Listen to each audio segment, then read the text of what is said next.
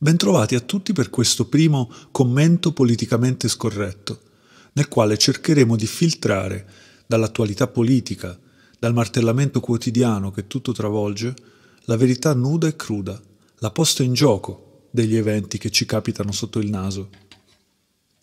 Oggi io, in origine, vi volevo parlare del Recovery Fund e smontare dati e documenti alla mano questa ennesima allucinazione europea ma negli ultimi giorni sono successe almeno due cose, due eventi che mi hanno convinto a desistere e a cambiare cavallo in corsa.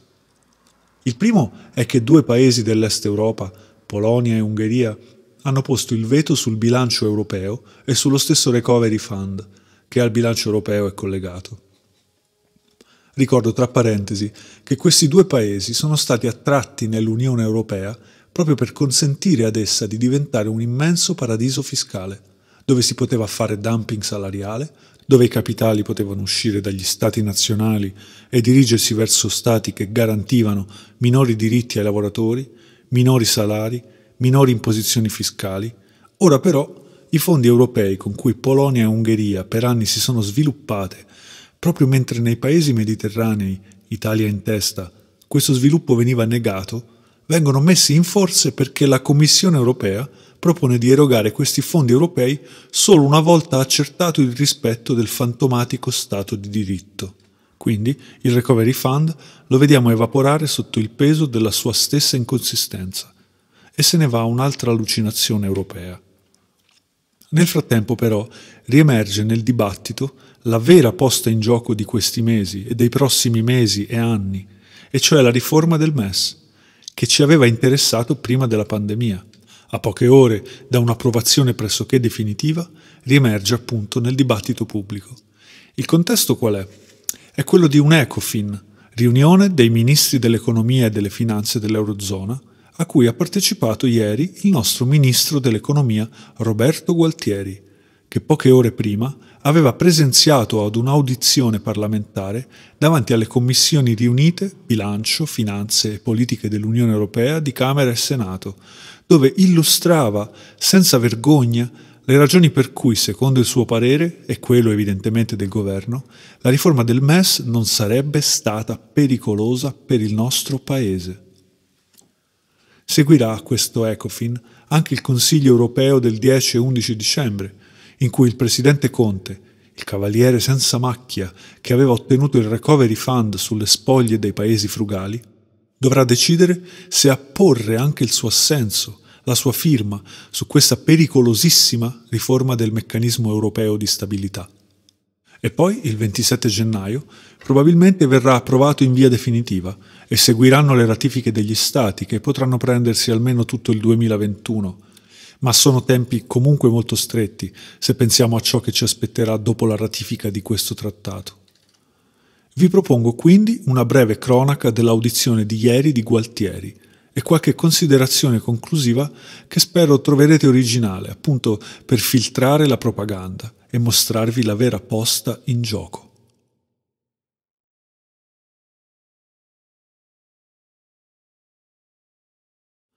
Ma prima di scoprire quello che ha detto ieri Gualtieri in audizione, vediamo di agevolare un breve riepilogo per chi si è perso le puntate precedenti sulla riforma del MES. Perché la riforma del MES è tanto pericolosa? Per tre ragioni fondamentali. La prima è che vi è una netta separazione rispetto al trattato attuale tra paesi di serie A e paesi di serie B. Un paese di serie A è quello che rispetta determinati parametri di finanza pubblica, che poi sono sempre i soliti, quelli che già ci avevano detto, primo squarcio di verità, che sarebbero scomparsi nella nuova Europa post-Covid, nell'Europa dei popoli e della solidarietà che stava arrivando.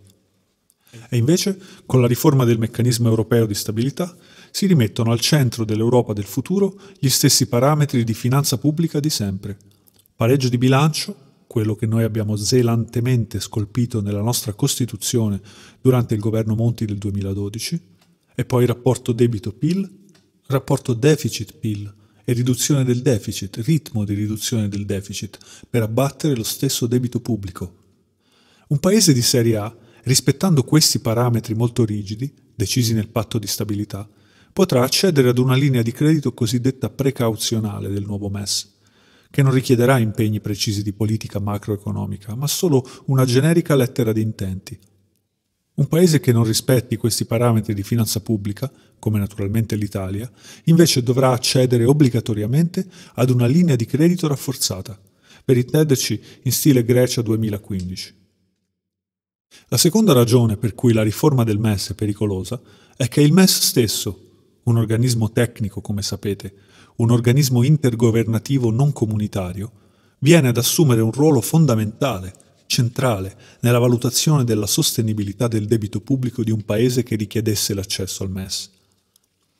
La terza ragione è che vengono introdotte delle nuove clausole di azione collettiva, cioè quelle clausole che consentono a un paese di ristrutturare il proprio debito e quindi di far perdere ai creditori una parte del capitale prestato.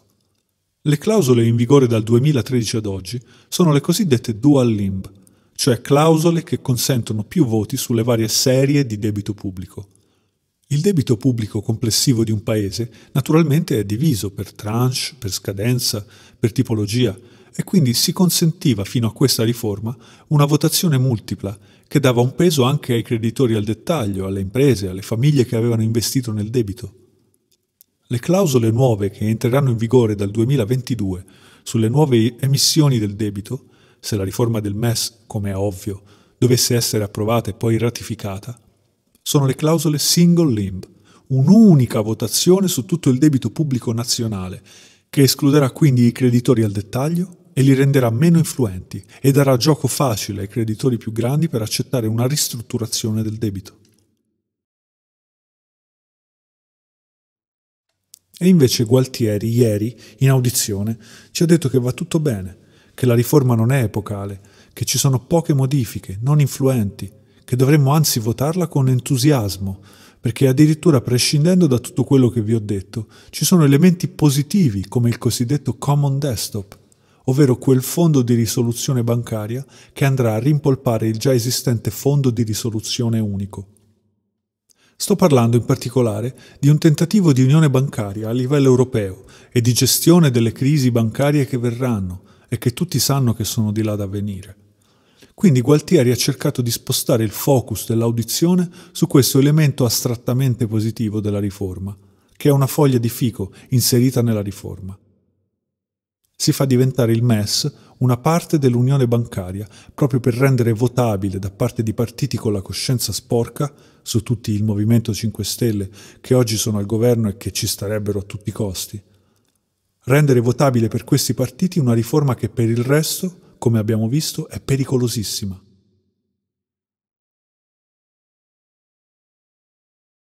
Naturalmente, in seguito all'audizione di Gualtieri e l'intervento del ministro, sono intervenuti anche politici di un certo spessore. Ancora ce ne sono, pochi, ma ancora ce ne sono in Parlamento. Facciamo qualche nome, Fassina, Borghi, Bagnai e anche qualche resistente del Movimento 5 Stelle che vorrebbe tornare all'opposizione radicale delle origini contro l'Europa della finanza. Ora però il punto è che ognuno di questi politici appartiene a partiti che sul MES, sulla riforma del MES in particolare, hanno la coscienza sporchissima. La Lega in particolare era al governo nel 2018, quando la riforma del MES era ancora in fase di definizione, mentre oggi i giochi sono praticamente fatti, come ci dicono in tutti i modi esponenti autorevoli delle istituzioni europee e come ci ha detto lo stesso ministro Gualtieri. È scappata la Lega dalle responsabilità di governo quando poteva influire in prima persona. Fassina fa parte di un partito europeista fino al midollo, l'EU, e non ha mancato nei mesi scorsi di sostenere, addirittura di sponsorizzare il ministro dell'economia Gualtieri alle elezioni suppletive di Roma. Per non parlare dei 5 Stelle, che hanno negato tutte le loro battaglie del passato e ora si apprestano a votare questa riforma, a porre il proprio placet con la scusa che la riforma non impone al Paese l'adesione al MES e che l'Italia con il Movimento 5 Stelle al governo non aderirà mai al MES. E ora vedremo perché si tratta, in particolare in quest'ultimo caso, di una menzogna bella e buona.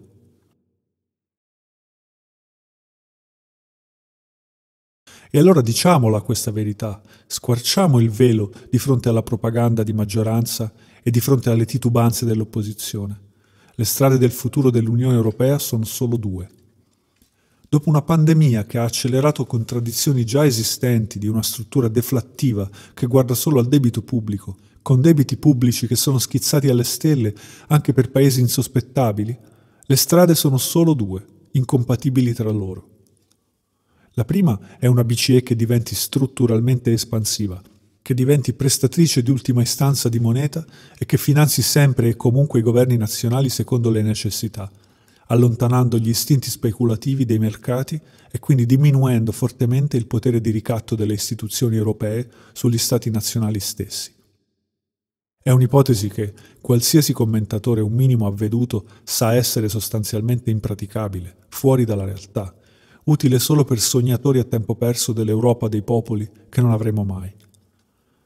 La seconda opzione, come detto incompatibile con la prima, è chiaramente la ristrutturazione del debito si sa da prima della pandemia che dentro questa Europa deflattiva non c'è altra via, o prima o dopo, che ristrutturare il debito pubblico italiano in primis, come è successo in Grecia.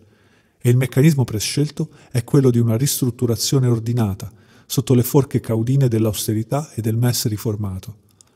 Quindi a questo serve la riforma del MES, a portare paesi come l'Italia e soprattutto l'Italia alla ristrutturazione del loro debito che dentro i vincoli europei non è sostenibile, mentre fuori da questi vincoli, in regime di sovranità monetaria, sarebbe semplicemente il debito della mano destra verso la mano sinistra, il debito del tesoro con la Banca d'Italia. Esattamente come lo era prima del 1981, prima del divorzio tra Banca d'Italia e Tesoro. Questa è la verità della riforma del MES, e quindi sia chiarissima l'ipocrisia ai vostri occhi di Gualtieri, sì certo, del governo certamente, ma soprattutto dei partiti che di questo governo fanno parte e che fino a ieri, a parole, erano contro l'Europa della finanza. Il Movimento 5 Stelle in particolare, che sostiene che la riforma si può approvare. Sta sostenendo questo di fatto in queste ore, perché comunque in ogni caso l'Italia non accederà al MES. È una riforma per altri paesi, lasciamogliela fare. Noi fino a quando il Movimento 5 Stelle sarà al governo, dentro il MES non ci finiremo. È una menzogna bella e buona, e i bugiardi devono fare la fine che meritano.